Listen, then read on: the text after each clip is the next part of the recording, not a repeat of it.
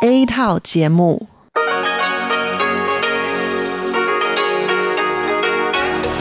Đây là Đài Phát thanh Quốc tế Đài Loan RTI.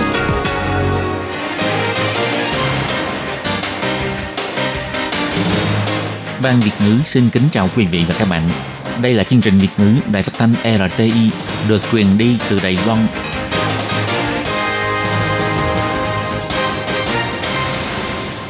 Nhi xin chào các bạn, các bạn thân mến, các bạn đang đón nghe chương trình của Ban Việt ngữ Đài Tiếng Nói RTI được truyền thanh từ Lài Loan.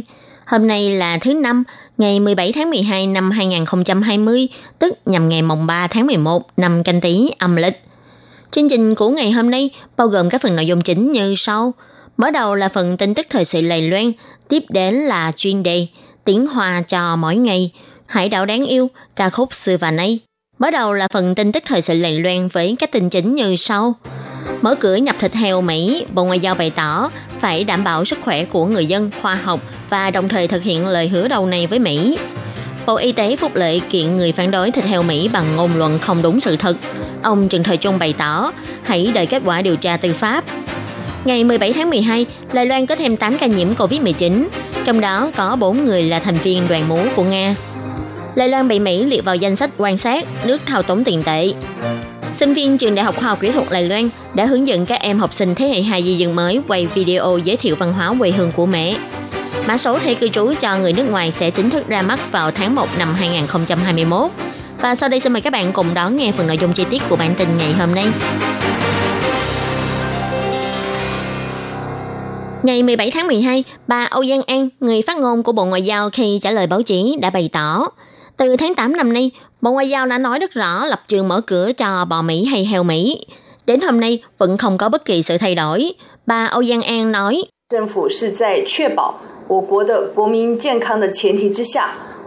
Chính phủ đã dựa trên tiền đề là đảm bảo sức khỏe của người dân. Chúng ta sẽ dựa trên căn cứ khoa học và tiêu chuẩn quốc tế để quyết định nới lỏng hạn chế việc nhập khẩu thịt bò hay heo Mỹ. Tôi nghĩ lập trường này vừa đảm bảo sức khỏe của người dân, đảm bảo căn cứ khoa học và tiêu chuẩn quốc tế để thực hiện lời hứa lâu nay của chúng ta với Mỹ. Lập trường quyết định như vậy, đến nay không có thay đổi.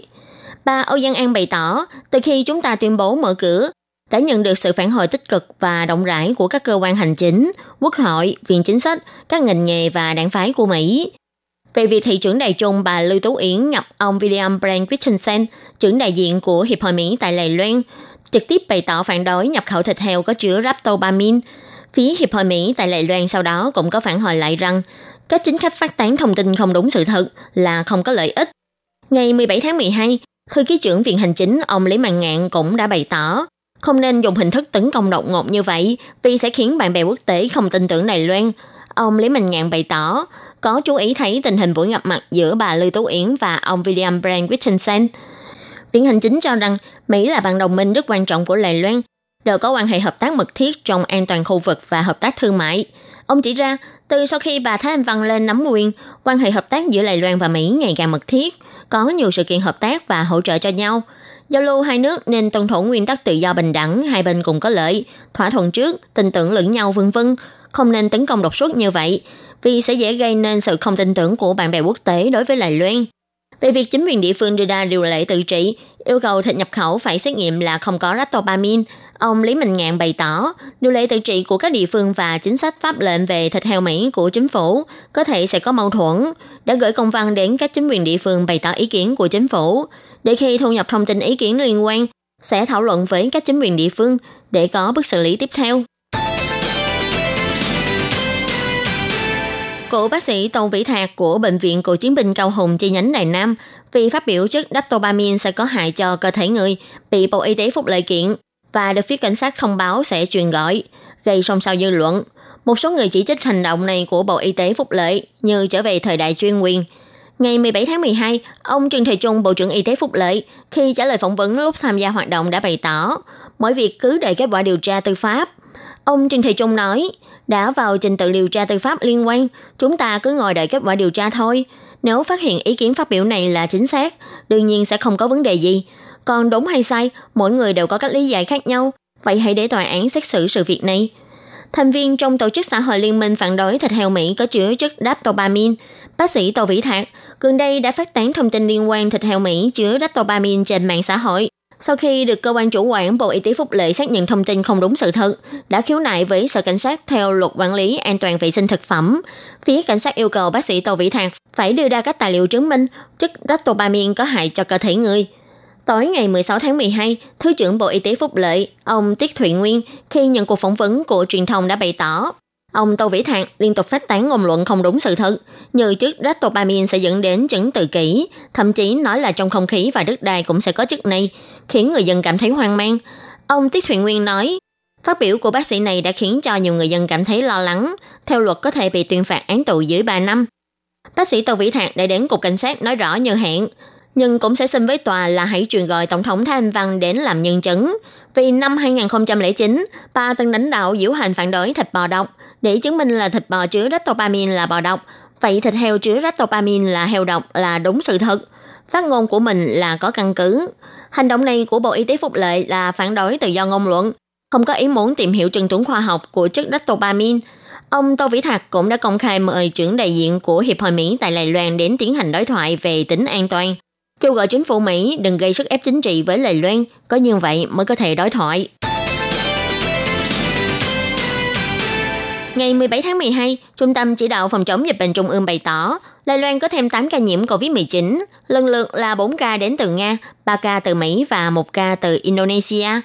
Bệnh nhân số 751 là nữ lao động di trú Indonesia, đến Đài Loan từ ngày 2 tháng 12, có xét nghiệm âm tính 3 ngày trước khi nhập cảnh. Đến nay vẫn không có triệu chứng, do bệnh nhân này không có tiếp xúc với người khác trong thời gian cách ly, nên không cần phải khoanh vùng người tiếp xúc.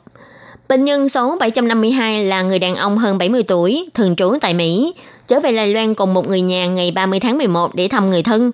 Sau khi nhập cảnh thì về nơi ở để kiểm dịch. Ngày 5 tháng 12 thì bắt đầu xuất hiện các triệu chứng. Hôm nay xác nhận nhiễm bệnh. Đã khoanh vùng được, bệnh nhân này từng tiếp xúc với một người, là người nhà về chung chuyến bay với ông. Người này hiện đang được sắp xếp để đi xét nghiệm.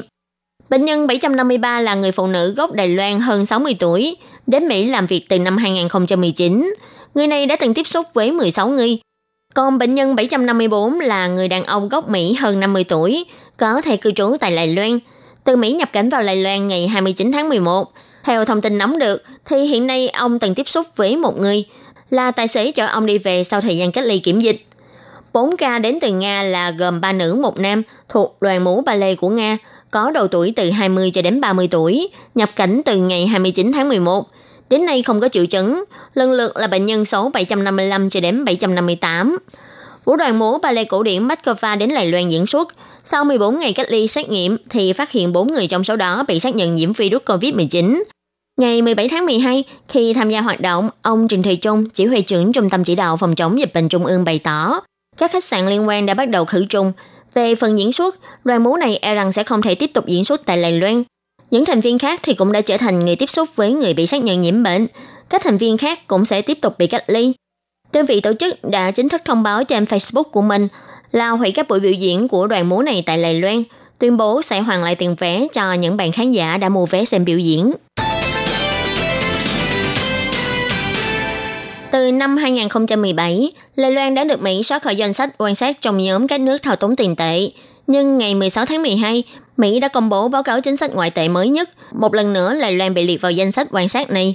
Theo tiêu chuẩn do Quốc hội Mỹ đưa ra, nước thao túng tiền tệ sẽ phù hợp với ba điều kiện. Thứ nhất là có thặng dư thương mại với Mỹ trên 20 tỷ USD trong kỳ giám sát. Thứ hai là thặng dư tài khoản vãng lai từ 2% so với GDP trở lên. Thứ ba là can thiệp một chiều vào thị trường ngoại tệ trong khoảng thời gian 6 tháng, với giá trị mua ròng chiếm 2% GDP trở lên. Chỉ cần phù hợp hai trong ba tiêu chuẩn này sẽ bị liệt vào danh sách quan sát. Nếu đạt cả ba tiêu chuẩn thì bị liệt vào nước thao túng tỷ giá. Theo ông Ngô Tông Đại, Phó Thống đốc Ngân hàng Trung ương bày tỏ, trong cuộc họp Ủy ban Tài chính Viện lập pháp ngày 17 tháng 12, thời gian quan sát của báo cáo lần này do Bộ Tài chính Mỹ đưa ra là từ tháng 7 2019 cho đến tháng 6 năm 2020 nên hoàn toàn không liên quan gì đến xu thế tỷ giá của hiện tại. Ông Nghiêm Tông Đại cũng chỉ ra, Đài Loan cũng đã tiến hành kiểm điểm lại các phần không phù hợp quy định của Đài Loan mà Mỹ đã cáo buộc. Còn việc gia tăng thặng dư mậu dịch với Mỹ trong ba tiêu chuẩn, phía Ngân hàng Trung ương Đài Loan đã bày tỏ quan điểm với Mỹ. Ông Nghiêm Tông Đại nói, việc tăng thặng dư thương mại với Mỹ rất nhiều nguyên do là do chiến tranh thương mại giữa Mỹ và Trung Quốc dẫn đến sự thay đổi của chuỗi cung ứng, khiến Đài Loan tăng xuất khẩu với Mỹ. chúng tôi cũng đã bày tỏ sự quan sát của mình đối với Bộ Tài chính của Mỹ. Còn về việc ngân hàng trung ương có buông tay cho tỷ giá lại tệ tăng hay không, ông Nghiêm Tông Đại trả lời, khi thảo luận với Bộ Tài chính Mỹ, đối phương cũng không có gây áp lực với phía ngân hàng trung ương, chỉ yêu cầu thực hiện đúng với chế độ, công bố thông tin liên quan, minh bạch hóa hơn nữa. Vì thế, cứ mỗi nửa năm, phía ngân hàng trung ương sẽ báo cáo với Ủy ban Tài chính Viện lập pháp về các số liệu tham gia can thiệp thị trường ngoại hối. Nhóm sinh viên tình nguyện viên của trường Đại học Khoa học Kỹ thuật Đài Loan đã thông qua buổi học vui, hướng dẫn cho các em học sinh thế hệ hai di dân mới tìm hiểu về văn hóa, học nói ngôn ngữ của quê hương mẹ mình và học cách quay video ngắn để làm KOL giới thiệu văn hóa quê hương mẹ mình, tăng thêm hiểu biết và nhận biết với quê hương của mẹ. Trường Đại học Khoa học Kỹ thuật Đài Loan bày tỏ, giáo sư Kitty Quân của khoa giáo dục và học tập kỹ thuật số và giáo sư Vương Doanh của Học viện Khoa học Xã hội Nhân văn đã cùng lên kế hoạch để các bạn sinh viên trong trường làm những người giáo viên nhỏ đi đến trường tiểu học Thạch Môn, Tam Chi, Lão Mai ở thành phố Tân Bắc.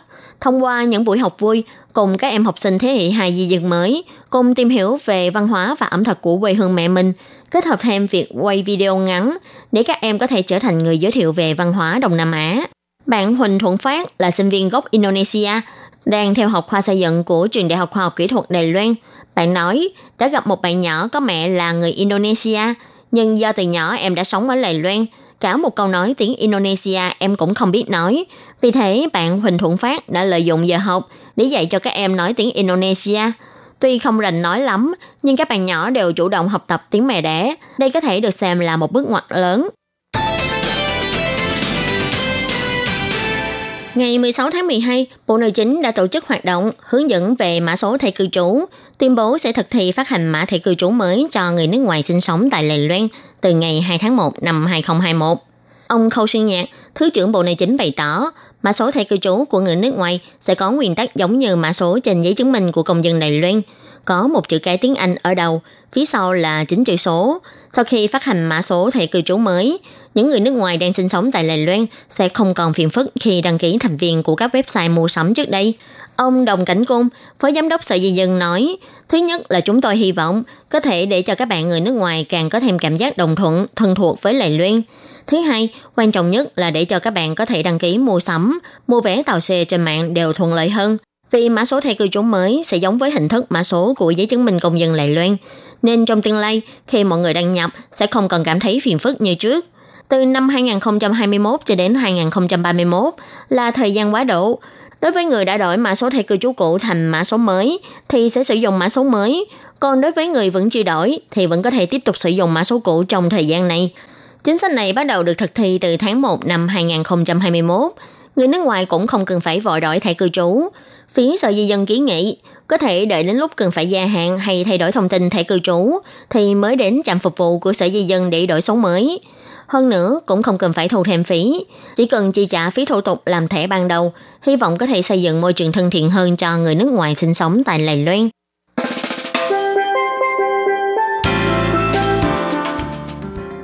Các bạn thân mến, bản tin thời sự Lài Loan của ngày hôm nay do khiến nhị biên tập và thực hiện cũng xin tạm khép lại tại đây. Cảm ơn sự chú ý lắng nghe của quý vị và các bạn. Xin thân ái chào tạm biệt các bạn và hẹn gặp lại. Nhằm để khuyến khích con em Hoa Kiều khu vực Đông Nam Á đến với Đài Loan tiếp thu ngành giáo dục kỹ thuật dạy nghề chất lượng cao, hàng năm Ủy ban sự vụ Hoa Kiều đều cung cấp nhiều suất học bổng và hỗ trợ tuyển sinh lớp chuyên ban vừa học vừa làm dành cho Hoa Kiều theo chương trình trung học chuyên nghiệp với mô hình tuần hoàn 3 tháng học tại trường, 3 tháng thực tập tại các doanh nghiệp theo dạng vừa học vừa làm. Sau khi tốt nghiệp có thể trực tiếp lên đại học kỹ thuật hệ 4 năm, hoàn thành ước mơ vào đại học bằng chính sức lực của mình. Niên khóa năm 2021 dự kiến có gần 20 trường trung học chuyên nghiệp danh tiếng toàn Đài Loan cùng tham gia cung cấp sự lựa chọn đa dạng với các khoa như điện tử, thông tin, quản lý nhà hàng, thực phẩm, quản trị du lịch, thẩm mỹ, tạo hình thời trang vân vân.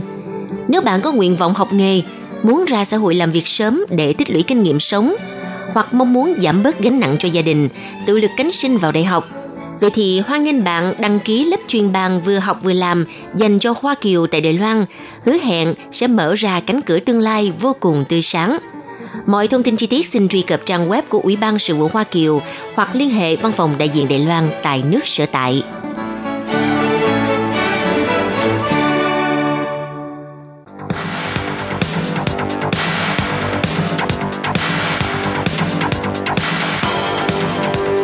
Đây là đài phát thanh quốc tế Đài Loan RTI, truyền thanh từ Đài Loan. Mời các bạn theo dõi bài chuyên đề hôm nay.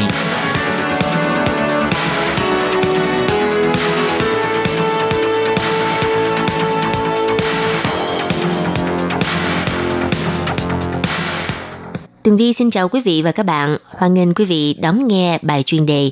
Nội dung chuyên đề ngày hôm nay với đề tài như sau – Đài Loan và Mỹ cùng tham gia dự án trái phiếu sinh kế cho phụ nữ tại khu vực Ấn Độ-Thái Bình Dương. Và sau đây, xin mời các bạn cùng theo dõi nội dung chi tiết.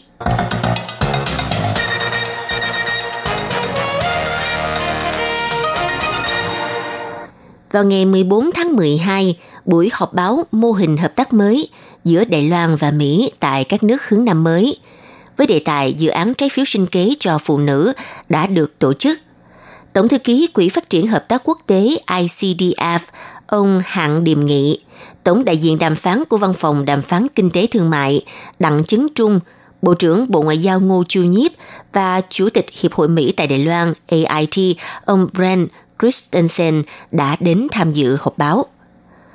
Ngày 14 tháng 12, Ủy viên phụ trách chính sách Viện Hành Chính ông Đặng Trần Trung và Chủ tịch Hiệp hội Mỹ tại Đài Loan ông Brent Christensen đã tuyên bố Đài Loan và Mỹ sẽ cùng tham gia vào dự án trái phiếu sinh kế cho phụ nữ giai đoạn 3. Dự án này nhằm hỗ trợ những phụ nữ có hoàn cảnh khó khăn và các nữ doanh nhân ở các nước Đông Nam Á có được các khoản vay, thúc đẩy trao quyền kinh tế cho phụ nữ ở khu vực Ấn Độ-Thái Bình Dương và phát triển bền vững. Đài Loan và Mỹ đã tổ chức cuộc họp báo mô hình hợp tác mới giữa Đài Loan và Mỹ tại các nước hướng năm mới, chủ đề dự án trái phiếu sinh kế cho phụ nữ vào sáng ngày 14 tháng 12. Tổng đại diện đàm phán của Văn phòng Đàm phán Kinh tế Thương mại, kiêm Ủy viên phụ trách chính sách Viện Hành Chính ông Đặng Trấn Trung, Bộ trưởng Bộ Ngoại giao Ngô Chu Nhiếp, Tổng thư ký Quỹ phát triển hợp tác quốc tế Hạng Điềm Nghị và Chủ tịch Hiệp hội Mỹ tại Đài Loan Brent Christensen đã đến tham dự và có một buổi họp báo vô cùng thành công. Văn phòng Đàm phán Kinh tế Thương mại Viện Hành Chính nêu rõ, trái phiếu sinh kế cho phụ nữ do công ty Impact Investment Exchange của Singapore lên kế hoạch là sản phẩm tài chính sáng tạo, vừa mang lại lợi ích xã hội, vừa thu về lợi ích tài chính. Trái phiếu giai đoạn 3 vừa được phát hành vào ngày 10 tháng 12 vừa qua và huy động được 27,7 triệu USD. Số tiền này sẽ được sử dụng để hỗ trợ cho khoảng 175.000 cho tới 185.000 phụ nữ có hoàn cảnh khó khăn – và các nữ doanh nhân ở các nước châu Á như Indonesia, Ấn Độ, Philippines, v.v. Họ sẽ có được những khoản vay và các mặt hàng thiết yếu trong cuộc sống nhằm cải thiện sinh kế cho giới nữ. Văn phòng đàm phán kinh tế thương mại Viện Hành Chính thì cho biết, trái phiếu sinh kế cho phụ nữ là một ví dụ đầu tiên cho sự hợp tác giữa Đài Loan với công ty tài chính phát triển quốc tế của Mỹ tại khu vực này với ý nghĩa mang tính tiêu biểu. Đài Loan và Mỹ sẽ tiếp tục tìm kiếm những cơ hội hợp tác cụ thể ở khu vực Ấn Độ, Thái Bình Dương. Ông Đặng Trấn Trung cho biết, sau khi đánh giá cẩn thận, dự án trái phiếu sinh kế cho phụ nữ đã được chính phủ Mỹ hết sức ủng hộ và hoàn toàn phù hợp với trọng tâm hướng đến con người của chính sách hướng năm mới. Những đối tượng được hỗ trợ là phụ nữ có hoàn cảnh khó khăn, là những người không thể vay vốn bằng các kênh tài chính thông thường và không có cách nào để cải thiện cuộc sống – vì vậy, dự án này sẽ cho họ vay vốn với lãi suất vô cùng hợp lý để mà cải thiện cuộc sống của phụ nữ. Về phía Bộ trưởng Ngô Chiêu Nhiếp thì phát biểu, để giúp những phụ nữ có hoàn cảnh khó khăn cải thiện sinh kế, chấm dứt vòng luẩn quẩn của sự đói nghèo, Đài Loan và Mỹ quyết định thúc đẩy dự án trái phiếu sinh kế cho phụ nữ tại khu vực Ấn Độ-Thái Bình Dương – thông qua phương thức cho vay vốn có ưu đãi và hỗ trợ bảo lãnh tín dụng để giúp đỡ phụ nữ sản xuất các nguồn lực họ cần thiết. Chính sách hướng năm mới của Đài Loan và chiến lược Ấn Độ Thái Bình Dương của Mỹ bổ trợ cho nhau, nêu bật mối quan hệ đối tác hợp tác chặt chẽ giữa Đài Loan và Mỹ, đồng thời cũng sẽ tích cực thúc đẩy hợp tác tại các nước thứ ba trong tương lai. Quý vị và các bạn thân mến, Vừa rồi là bài chuyên đề với nội dung Đài Loan và nước Mỹ cùng tham gia vào dự án trái phiếu sinh kế cho phụ nữ tại khu vực Ấn Độ-Thái Bình Dương xin được tạm dừng tại đây. Cảm ơn sự theo dõi của quý vị.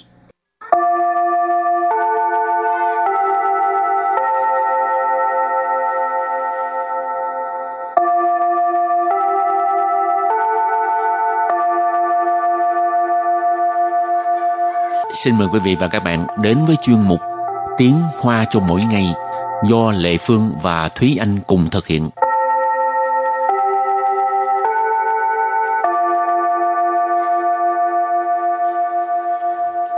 Thúy Anh và Lệ Phương xin kính chào quý vị và các bạn. Chào mừng các bạn cùng đến với chuyên mục Tiếng Hoa cho mỗi ngày ngày hôm nay. Thì anh có thích đi à, tham quan cái uh, viện bảo tàng cố cung không? Đương nhiên là thích rồi, cực kỳ thích cố cung. Tại sao vậy? Tại vì ở trong cố cung mình có thể học được rất là nhiều thứ Nhưng mà nếu như mà mình muốn ờ, tìm hiểu sâu về những cái ờ, vật trưng bày trong cố cung ấy uh-huh. Thì khá là khó Tại vì thật ra cái lượng kiến thức trong đó rất là nhiều À, vậy là Thúy Anh rất uh, thích về cái uh, văn hóa của Trung Hoa hả? Ừ.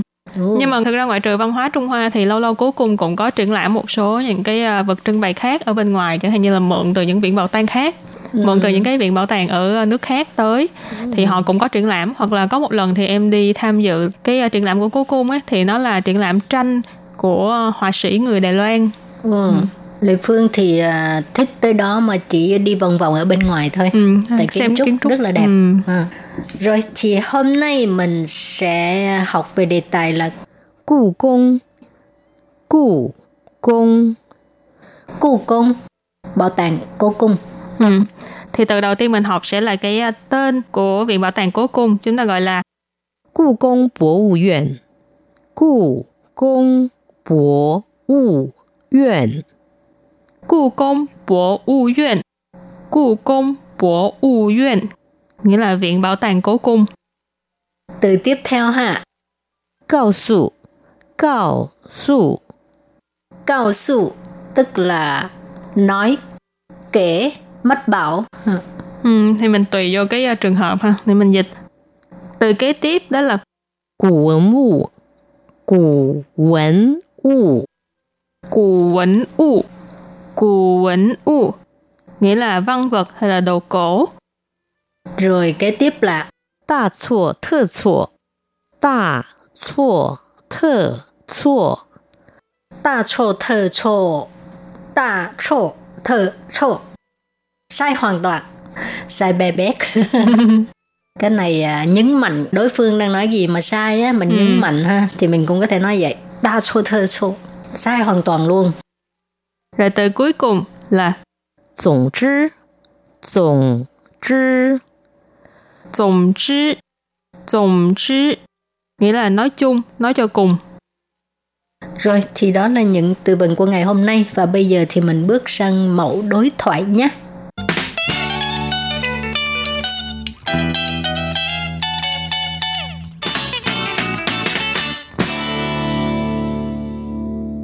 Và đối thoại của hôm nay như sau. 参观台北除了一零一以外，你会推荐哪些地方？当然是故宫博物院呢、啊。没去过故宫就别告诉我你去过台北。博物馆有什么好逛的？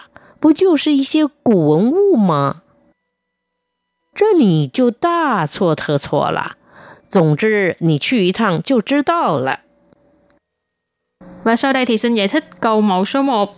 Câu mẫu số 1 đó là 参观台北除了一零一以外，你会推荐哪些地方？参观台北除了一零一以外，你会推荐哪些地方？ 参观台北除了一零一以外，你会推荐哪些地方？Câu này có nghĩa là à, khi mà đi tham quan Đài Bắc thì ngoài tòa nhà Đài Bắc 101 ra, bạn sẽ giới thiệu những nơi nào? Tham quan là tham quan, Thái Bệ là Đài Bắc.除了什么什么以外 tức là ngoại trừ một cái gì đó ra thì ở đây là ngoại trừ y liền y là tòa nhà Đài Bắc 101. Rồi nì là bạn, huy là sẽ, thuy chiên nghĩa là giới thiệu. Nà xế là những cái nào, địa phương là địa phương, địa điểm. Trong trường hợp này thì mình dịch là những địa điểm nào. Rồi câu thứ hai. 当然是故宫博物院呢、啊。没去过故宫就别告诉我你去过台北。当然是故宫博物院啊。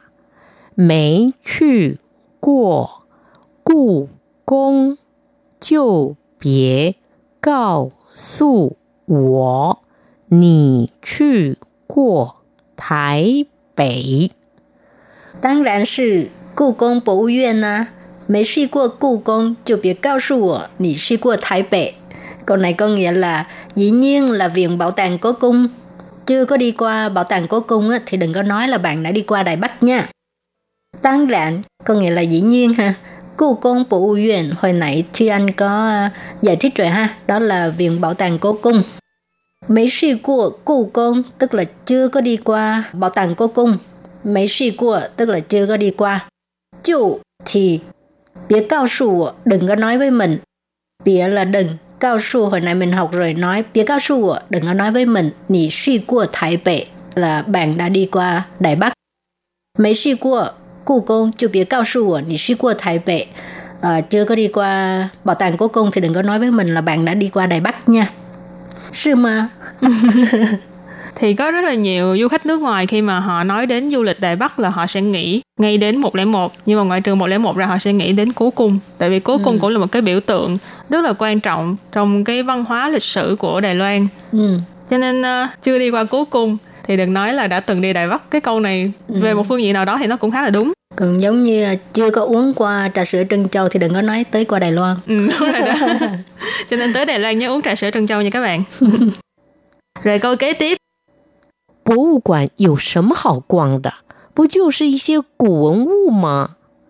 博物馆有什么好逛的？不就是 一些古文物吗？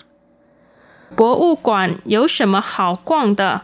不就是一些古文物吗？Câu này có nghĩa là viện bảo tàng thì có gì để mà dạo? không phải toàn là đồ cổ thôi sao? Bố u quản, tức là viện bảo tàng ha. Bố u quản với bố duyên thì thật ra cái nghĩa của nó cũng tương tự như nhau, đều có thể đổi qua đổi lại được. Rồi, dấu sầm mà hào quang tờ. Quang các bạn cũng có thể thường gặp, tức là quang chia, tức là mình đi dạo, dạo phố. Ở đây là quang là như là mình đi dạo ở trong cái viện bảo tàng này thì dấu sầm mà họ quang tờ. Cái ngữ khí này có nghĩa là có cái gì để mà dạo, có gì đáng để mà mình dạo. Bú chiêu sư chẳng phải là y xie một số Cụ vấn u nghĩa là văn vật đồ cổ. Ma là từ nghi vấn dùng để hỏi đặt ở cuối câu. Cho nên bú chiêu sư y xếp cụ vấn u ma nghĩa là chẳng phải là mấy thứ đồ cổ thôi sao? Ừ. Những người mà nói câu này là không thích về đồ cổ. Ừ, cũng không thích nghiên cứu lịch sử hay là văn hóa. Ừ, thì sẽ thấy rất là chán. Còn những người mà mê à, văn hóa mê đồ cổ thì rất thích đi ừ. giống như thi anh vậy đó rồi câu kế tiếp 这你就大错特错了。总之，你去一趟就知道了。这你就大错特错 了。总之，你去一趟就知道了。这你就大错特错了。总之，你去一趟就知道了。câu này có nghĩa là à, cái này thì bạn sai hoàn toàn rồi nói chung á, bạn đi một lần là biết liền ừ. Chơ nì chô ta chô thơ chô là có nghĩa là cái này thì bạn quá sai rồi hồi nãy mình có học cái cụm từ ta chô, thơ chô ha? Sai hoàn toàn. tổng chứ nói chung nì suy y thăng y thăng là một chuyến ha nì suy y thăng tức là bạn đi một chuyến chưa 知道 là là biết liền. Ừ, nói chung là trong cố cung có cái gì hay thì đúng là các bạn phải đi một lần rồi mới biết được. Có rất là nhiều người thì cũng giống như chị Lệ Phương là tới đó chỉ để xem kiến trúc thôi thì thật ra thì nội cái kiến trúc đó cũng có rất là nhiều học vấn trong đó ừ. rồi còn nếu như mà các bạn thích uh, xem văn vật cổ vật thì cũng có thể vào để mà nghiên cứu xem trong cố cung họ trưng bày những gì. Và mỗi một kỳ thì cố cung đều có những cái vật trưng bày khác nhau. Ừ. tức là chủ đề khác nhau đó. Ừ đúng ừ. rồi.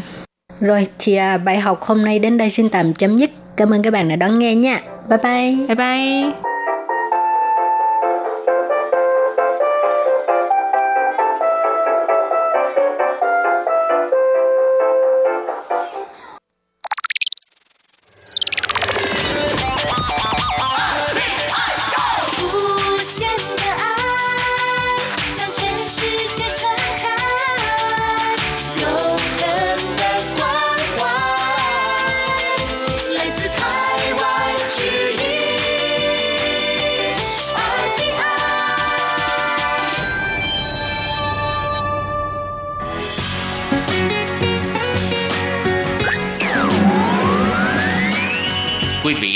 nghe chương trình Việt ngữ Đài RTI truyền thanh từ Đài Loan.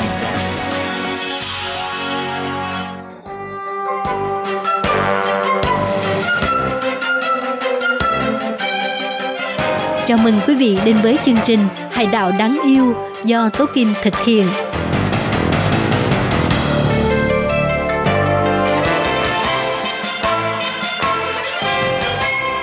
Hello, tôi Kim xin kính chào các bạn. Hoan nghênh các bạn đã đến với chung mục Hải đảo đáng yêu ngày hôm nay.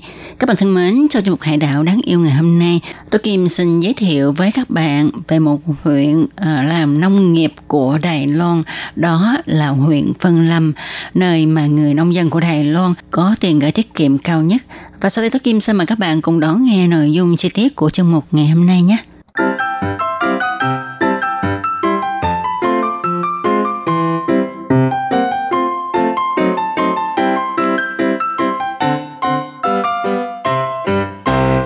Huyện Vân Lâm là một huyện làm nông nghiệp lớn nhất của Đài Loan. Huyện Vân Lâm nằm ở miền trung Đài Loan, phía bắc của Bình Nguyên Giang Nghĩa, phía tây của huyện giáp với eo biển Đài Loan. Phía bắc của huyện Vân Lâm mang theo con sông Trọc Thủy giáp với huyện Trương Hóa. Phía nam huyện thì giáp với phía bắc của huyện Giang Nghĩa bởi con suối Bắc Cảng. Huyện Vân Lâm bao gồm một thành phố, 5 thị trấn và 14 xã. Thị trấn Đậu Lục, xã Cố Khanh và xã Lâm Nội đều giáp với núi. Còn lại 17 xã thì thuộc khu vực đồng bằng, với 68% là đất nông nghiệp. Tổng số nhân khẩu của huyện Vân Lâm là khoảng 750.000 người. Hơn một nửa người dân nơi đây là nhà nông. Ở huyện Vân Lâm có nhiều người làm nông nghiệp như vậy. Đó là do địa hình của huyện Vân Lâm đa số là bình nguyên và nằm trong khu thời tiết Á nhiệt đới. Lại có con sông Trọc Thủy, suối Bắc Cảng và các con suối khác mang nguồn nước đến. Cho nên huyện Văn Lâm hiển nhiên là một huyện nông nghiệp thì không có gì là lạ cả. Chẳng hạn xã Lâm Nội có trồng trà và đu đủ, Đậu lục thì có bưởi, xã Cổ Khanh thì có măng và cam. Những nông sản của vùng này có chất lượng tốt, ngon nổi tiếng ở Đài Loan. Để ứng biến với việc Đài Loan gia nhập vào tổ chức mậu dịch thế giới, huyện Văn Lâm phát triển theo hướng sản xuất các nông sản tinh tế với chất lượng cao và xây dựng những khu vui chơi giải trí nông thôn, hy vọng sẽ thu hút ngày càng nhiều du khách đến đây tham quan. Ở huyện Vân Lâm có khu vui chơi nổi tiếng khắp Đài Loan là Thế giới Kiếm Hồ Sơn. Chiên Hủ San. Có thể nói nơi đây hiện nay là khu vui chơi đông người nhất Đài Loan. Ngoài ra cây cầu lớn Tây Lo, Xi Lọ Chẹo là một kiến trúc tiêu biểu ở huyện Vân Lâm. Cây cầu này từng là cây cầu lớn đầu tiên của Viễn Đông, tiếp nối giao thông giữa huyện Vân Lâm và huyện Trương Hóa. Nhìn từ xa, thân cầu màu đỏ dài 2.000 mét, rất là hùng tráng. Ở huyện Văn Lâm còn có Bắc Cảng, Triều Thiên Cung, Mã Minh Sơn, Trấn An Cung.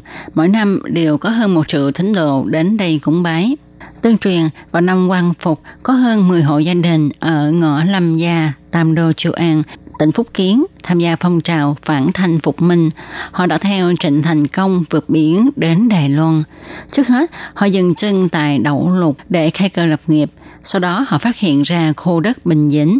Con cháu của gia đình thứ năm và thứ tám lên đến đỉnh núi cao cách mặt nước biển 325 mét này để khai khẩn đất hoang, giặt đất thành đất bằng để trồng trọt, biến nơi đây thành nông trang với địa danh cổ là Bình Định Thôn. Cho đến hôm nay, con cháu của họ đã đào được những vật cổ ở khu phía nam trong vườn trà của ông bà, bao gồm đồ gốm, đồ đá là chính, Chủng loại thì rất nhiều, số lượng cũng rất là lớn. Sau khi được kiểm định, chứng thực là di chỉ của dân tộc Bình Phố vào 3.000 năm trước. Sự kiện này cũng đã khiến cho nơi đây có thêm cái tên là khu phố lịch sử sống và được lan truyền đi khắp nơi. Khu này rất được thiên nhiên ưu đãi, khí hậu thì rất là tốt, đất đai lại phì nhiêu màu mỡ. Khu này nằm ở trong huyện Vân Lâm, xã Lâm Nội, hơi nghiêng về phía đông. Phía đông đối diện với trấn Trúc Sơn bởi con sông Thanh Thủy. Phía tây giáp với thôn Lâm Bắc, thôn Lâm Nam, thôn Lâm Mậu. Toàn thôn Bình Định có hình dạng lục giác không đều nhau, thuộc về khu đồi núi cao, cách mặt nước biển 325 mét. Lưng thì dựa vào mạch núi trung ương. Trong thôn có nhiều khu bình nguyên rộng. Có hơn 90% dân số trong thôn làm nghề trồng trà. Họ cùng nhau thành lập bốn ban sản xuất tiêu thụ trà. Loại trà chính của thôn này chủ yếu là trà ô long, trà kim tuyên, trà thúy ngọc, trà tứ quý xuân, và các loại trà này nổi tiếng là trà ngon của miền Trung Đài Loan, còn được gọi là trà Vân Đỉnh. Ở xã Lâm Nội, thuộc huyện Vân Lâm còn có thôn Hồ Bản. Đây là một thôn có một nền sinh thái tự nhiên vô cùng phong phú. Có một cô gái yếu đuối gả chồng đến đây vì cô yêu mảnh đất này và con người nơi đây. Cô đã mang tấm lòng chân thật và sự nỗ lực của mình phục vụ dân chúng, nên cô đã được mọi người trong thôn tin tưởng bầu làm trưởng thôn. Và đây là một phụ nữ người ngoài thôn giữ chức vụ trưởng thôn của vùng này. Một trưởng thôn thấp cổ bé họng, có tâm mà vô lực. Cô không thể chống chọi với các doanh nghiệp đào đất lấy cát đầy uy thế để bảo vệ môi trường. Do hoàn cảnh bắt buộc cho nên cô đã tham gia tranh cử nghị sĩ của huyện với hình thức mới lạ và cô đã được dân chúng ủng hộ tiếp tục đứng về phía người dân chống đối lại việc phá hoại hoàn cảnh tự nhiên của Vân Lâm. Cô gái này có tên là Doãn Linh Anh, một đại biểu cho sức mạnh sinh mệnh của Đài Loan. Thôn Hồ Bản nằm trong xã Lâm Nội. Trong thôn, ngoài khu tập trung của thôn là vùng đất bằng, đại bộ phận khu đất trong thôn là đồi núi với độ cao cách mặt nước biển là 100 đến 300 mét và các khu đồi núi này được khai khẩn trồng trọt thành vườn trái cây là chính. Nhưng cũng có đại bộ phận vùng đồi núi này còn giữ được rừng cây nguyên thủy. Do đó hoàn cảnh sinh thái nơi đây rất là tốt. Động thực vật trong khu này cũng rất là đa dạng phong phú. Tại đây chúng ta có thể thấy được chim bát sắc tức là chim tám màu, một loài chim rất là quý hiếm và nó sắp tuyệt chủng. Loài chim này rất kén chọn môi trường để mà sống. Hiện nay trên toàn cầu chỉ còn có 1.000 con, trong đó có 100 con đã chọn thôn Hồ Bản là nơi có môi trường sinh thái tự nhiên phong phú để làm nơi sinh sống. Nhưng nếu như hoàn cảnh sống nơi đây bị phá hoại thì chúng có thể sẽ mất dạng. Và nếu như vậy thì đây không phải là tổn thất của huyện Vân Lâm và còn là một điều rất là đáng tiếc cho Đài Loan. Sau khi đắc cử, cô Linh Anh ngày càng làm việc nỗ lực hơn, suốt 24 giờ đầu tư vào công việc kiến tạo lại khu dân cư và bảo vệ môi trường. Tuy công việc rất khó khăn, nhưng nó cũng đại biểu cho nguyện vọng của người dân ở Vân Lâm. Muốn có được một mảnh rừng xanh, một ngọn núi đẹp, một khu đất tốt, một dòng nước trong sạch, đương nhiên là phải có sự hy sinh lợi ích của một số người nào đó. Huyền Văn Lâm còn nổi tiếng về kịch sói cổ truyền của Đài Loan, Putashi, mà một con sói đều có chiều dài 100cm và trong kịch sói hiện nay được sự trợ giúp của các nhân tố kỹ thuật hiện đại lồng vào vở kịch những âm thanh màu sắc tạo cho những buổi diễn rất là sống động y như là ta xem các phim hành động vậy. Các bạn có biết không, theo thống kê thì người nông dân ở Tây Loa Vân Lâm hầu như đều luôn tất bật với công việc đồng án. Cuộc sống giản dị cứ thế trôi qua mỗi ngày. Nhưng thực chất thì có rất nhiều người nông dân rất là biết cách tiết kiệm tiền. Theo thống kê của Hội Nông nghiệp Tây Loa thì năm nay, tức năm 2020, họ có hơn 16.000 tài khoản tiết kiệm. Tổng số tiền tiết kiệm cao kỷ lục từ trước đến nay đạt đến con số 18 tỷ đài tệ. Phần lớn nông dân ở đây đều trồng những loại rau ngắn ngày, 14 ngày là có thể thu hoạch đem bán. Sau khi bán được tiền thì họ lập tức mang đi gửi. Cứ trung bình 2 tuần sẽ gửi tiền một lần và họ rất cố gắng gửi tiết kiệm. Họ lại xuyên năng, cần cù. Nên cũng vì thế mà nơi đây càng lúc càng có nhiều đại gia tiềm ẩn. Các bạn thân mến, các bạn vừa đón nghe cho một hải đảo đáng yêu ngày hôm nay với đề tài giới thiệu huyện Vân Lâm, một huyện nông nghiệp lớn của Đài Loan và nhiều nhà nông ở đây là đại gia tiềm ẩn. Vậy ai muốn tìm đại gia thể đến đây nha. Và các bạn thân mến, chương một hải đảo đáng yêu ngày hôm nay cũng xin được tạm dừng nơi đây. Tố Kim xin cảm ơn các bạn đã theo dõi. Thân chào tạm biệt các bạn. Bye bye.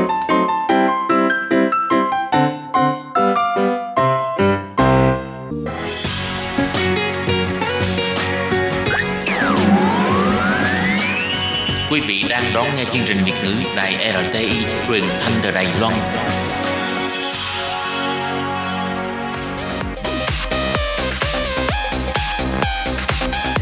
Xin mời quý vị và các bạn đón nghe chương mục Ca khúc xưa và nay do Thúy Anh thực hiện.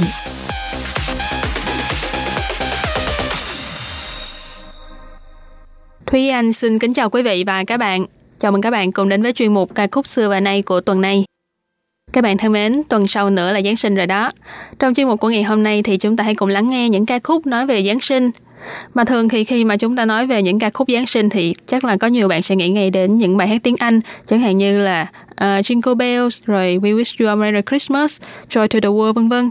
Tại vì mình đi đến đâu cũng sẽ nghe được những cái bài hát này và đi đến đâu cũng thấy rất là náo nhiệt, rất là sôi động. Nhưng mà thật ra là ngoại trừ những bài hát tiếng Anh này thì trong tiếng Hoa cũng có rất là nhiều bài hát cũng nói về Giáng sinh, chẳng hạn như là những bài hát tiếng quan thoại này hay là tiếng Quảng Đông vân vân. Cho nên là trong chuyên mục của ngày hôm nay, Thúy Anh xin được chia sẻ với các bạn ba bài hát với chủ đề Giáng sinh bằng tiếng quan thoại. Hy vọng là các bạn có thể thêm sự lựa chọn khi mà bật nhạc trong mùa Giáng sinh năm nay. Và bài hát đầu tiên thì là một bài hát khiến cho Thúy Anh cảm thấy rất là bất ngờ về cái năm xuất bản của nó. Bởi vì Thúy Anh nghe bài hát này thường xuyên, nhưng mà không ngờ là nó đã ra đời lâu đến như vậy. Bài hát tên là Sân Tàn Chĩa của ca sĩ người Hồng Kông Trần Dịch Tấn, Trần Di Xuyên. Bài hát ra mắt vào năm 2003, nằm trong album Chí của Thiên Vương này. Sân Tàn Chĩa nghĩa là lễ Giáng sinh, nhưng mà ở đây thì ca sĩ đã thay chữ chĩa nghĩa là tiết bằng chữ chĩa trong Hán Việt là kết. Ở đây thì nghĩa là nút thắt đây là một bài hát phiên bản tiếng quan thoại, nhưng mà thực tế thì bản gốc của nó là một bài hát tiếng Quảng Đông, cũng là do ca sĩ Trần Dịch Tuấn hát, tên là bài Lonely Christmas. Với cái tên này thì chắc các bạn phần nào cũng đoán được nội dung của bản quan thoại rồi đúng không? Đúng là cũng không vui vẻ gì đâu. Thế anh cảm giác bài này buồn buồn giống như là bài Last Christmas trong tiếng Anh vậy. Mỗi khi mà Thúy Anh nghe bài Sân Tan Trẻ này trên YouTube và đọc phần bình luận ở bên dưới thì có rất là nhiều người mỗi năm đều đến điểm danh cho biết là bản thân mình lại trải qua một mùa Giáng sinh cô đơn. Nghe thấy bài này thì cảm xúc dạt dào. Phần lời bài hát khá là gần gũi với cuộc sống, chắc cũng bởi vậy cho nên mới có rất là nhiều người cảm thấy dễ xúc động. Lời bài hát thì viết rằng thành phố nơi tôi đang ở chưa từng có tuyết rơi, nhưng trong ký ức thì lại chứa đầy cảm xúc lạnh lẽo. Mùa của sự nhớ nhung, những ánh đèn neon dập dìu trên phố đẩy vui vẻ đi thật xa. Những người lẻ loi rất sợ ngày lễ, chỉ có thể một mình chúc mừng, cố gắng uống rượu. Những người tôi yêu không ai còn ở lại bên cạnh, chỉ có cô đơn là cùng tôi trải qua đêm tối. Bản thân Huyên cũng rất là thích bài hát này, nhưng mà chỉ là không có tâm trạng như những người bình luận trên YouTube thôi, không có sầu não đến mức như vậy. Mà nếu như các bạn thường xuyên nghe nhạc hoa thì biết đâu cũng đã từng nghe qua bài hát này rồi. Như lúc nãy có nói thì bài Sân Tan Trẻ của ca sĩ Trần Dịch Tấn nằm trong album tên là Chi, nghĩa là số 7, phát hành vào năm 2003. Ngoài bài hát Sang Tan Trẻ ra thì trong album này còn có những bài hát chọn lọc kể từ sau khi anh gia nhập vào công ty đi hát Anh Hoàng. Trong đó có ba bài gồm Sang Tan Trẻ, Shall We Talk và Chi Mua Răng Nhị Cần Khoai Lơ là phiên bản tiếng quan thoại của ba bài hát tiếng Quảng Đông nổi tiếng của ca sĩ Trần Dịch Tấn, lần lượt là bài Lonely Christmas, Shall We Talk và Tào Hủy Yuan Xỉn. Trong album này thì còn có những bài hát nổi tiếng khác, chẳng hạn như là 十年, Khay cơ Chi Quảng, vân vân. Đây đều là những ca khúc rất là kinh điển và cũng nổi tiếng một thời của ca sĩ Trần Dịch Tấn. Nhưng mà không kể đâu xa, chúng ta hãy quay lại với chủ đề của ngày hôm nay, chính là ca khúc Giáng sinh. Sau đây thì mời các bạn cùng lắng nghe bài hát Sân Tan Chị của ca sĩ Trần Dịch Tấn.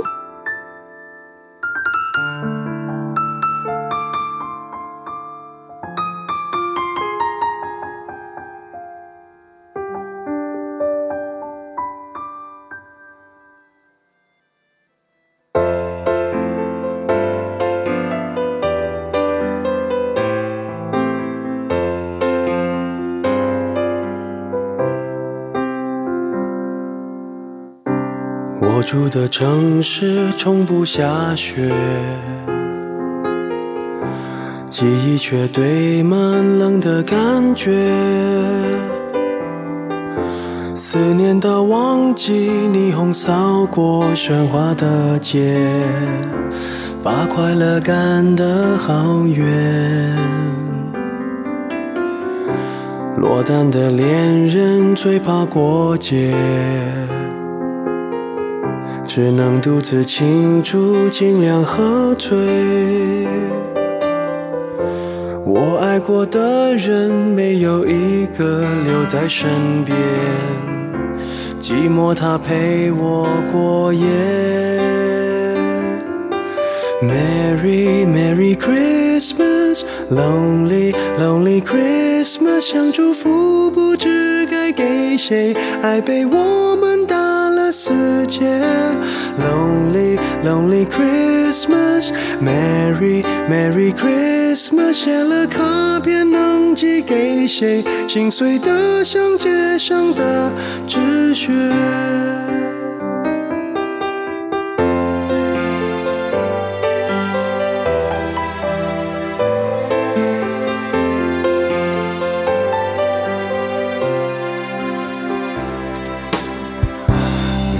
的恋人最怕过节，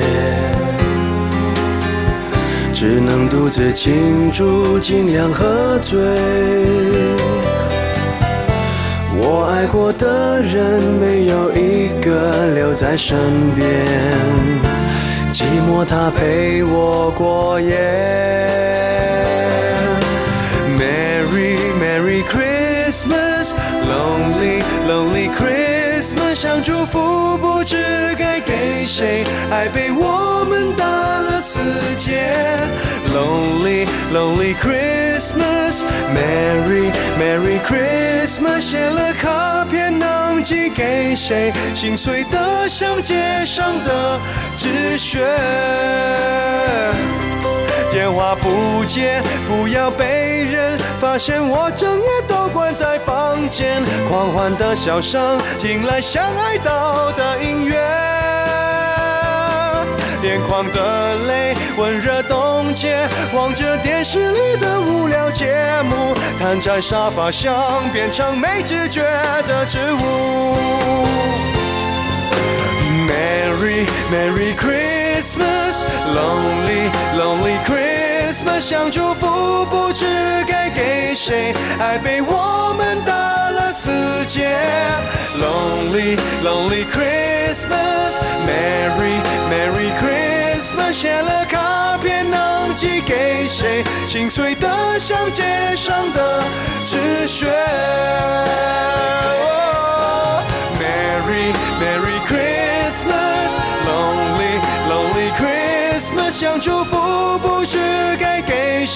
爱被我们打了死结。Lonely Lonely Christmas，Merry Merry Christmas，写了卡片能寄给谁？心碎的像街上的纸屑。谁来陪我过这圣诞节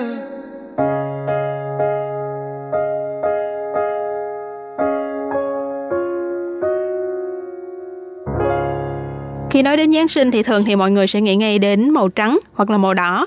Nhưng mà tài nữ từ Nhật Tuyên, Xíu Rô Xuyên thì lại không nghĩ vậy. Cô ấy nghĩ đến màu xanh dương. Năm 2014, ca sĩ từ Nhật Tuyên cho ra mắt một EP mang tên là Chinh Nữ Rến, nghĩa là kính phụ nữ. Trong đó có một bài hát liên quan đến Giáng sinh tên là Lãnh Sơ sân tàn chĩa, nghĩa là lễ Giáng sinh màu xanh dương.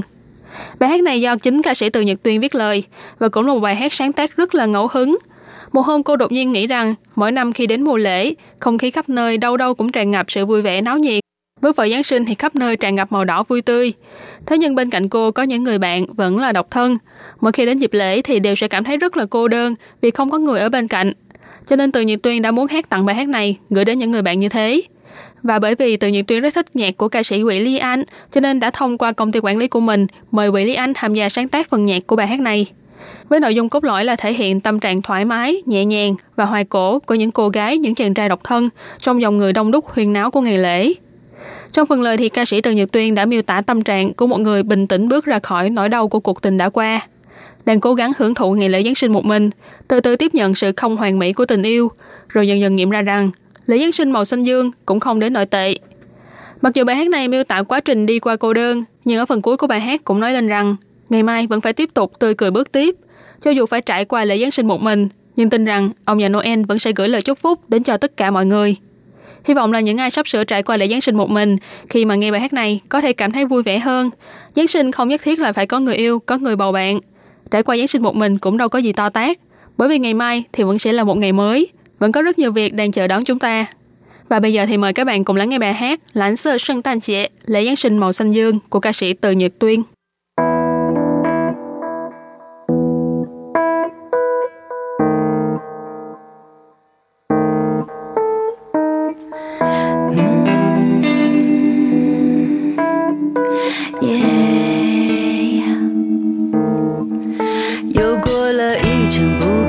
色的节日，想念一个不想念我的名字。我的快乐在零下十二度迷失，呼出的气总会有你的影子。我用了十种摆脱孤独的方式。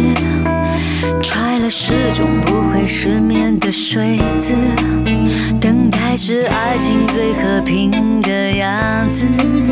等希望慢慢绝望，直到心死。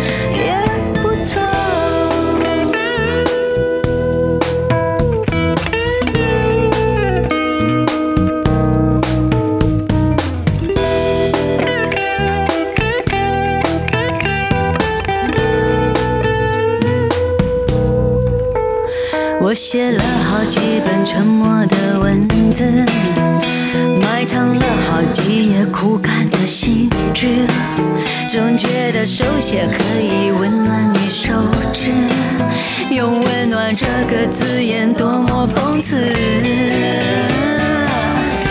Merry Christmas, Merry Merry Christmas，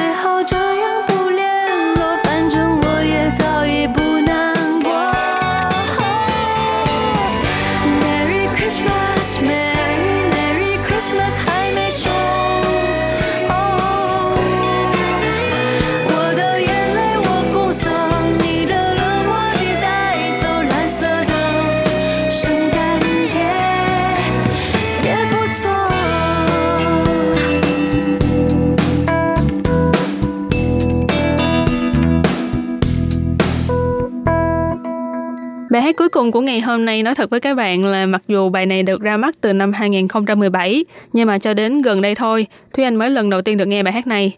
Mà nghe một lần là mê luôn. Đó là bài Missing Xmas của ca sĩ B, tức thư tận Bi Su Jin, một nam ca sĩ mang hai dòng máu Đài Loan và Hàn Quốc, với giọng hát dịu dàng và gương mặt thanh tú khiến cho bao nhiêu người hâm mộ phải điên đảo. Vào mùa đông năm 2017, ca sĩ B đã ra mắt tác phẩm mùa Giáng sinh mang tên Missing Xmas và lần đầu tiên chính thức trình diễn bài hát này là trên sân khấu sân vận động Đài Bắc Taipei Arena. Lúc đó anh đã hát bài hát này để cùng fan ăn mừng lễ Giáng sinh sớm. Vào tháng 12 hàng năm, nhất là vào dịp lễ Giáng sinh, rất nhiều người đều mong chờ vào một mùa lễ vui vẻ đầy thơ mộng và đáng nhớ. Ca sĩ Bi cũng hy vọng bản thân mình có một ngày Giáng sinh thật có quên, cho nên đã đặc biệt sáng tác bài hát này tặng cho fan của mình để làm thành quà Giáng sinh. Hy vọng ca khúc này có thể ở bên cạnh mọi người trong dịp lễ cuối năm này.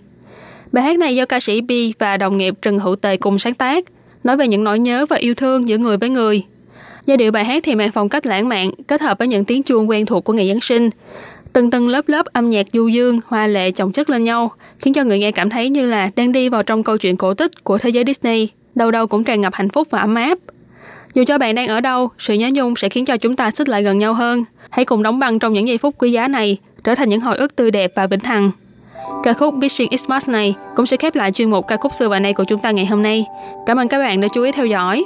Tuần sau thì anh sẽ giới thiệu thêm cho các bạn những bài hát Giáng sinh khác. Hẹn gặp lại các bạn vào tuần sau cũng vào giờ này. Bye bye!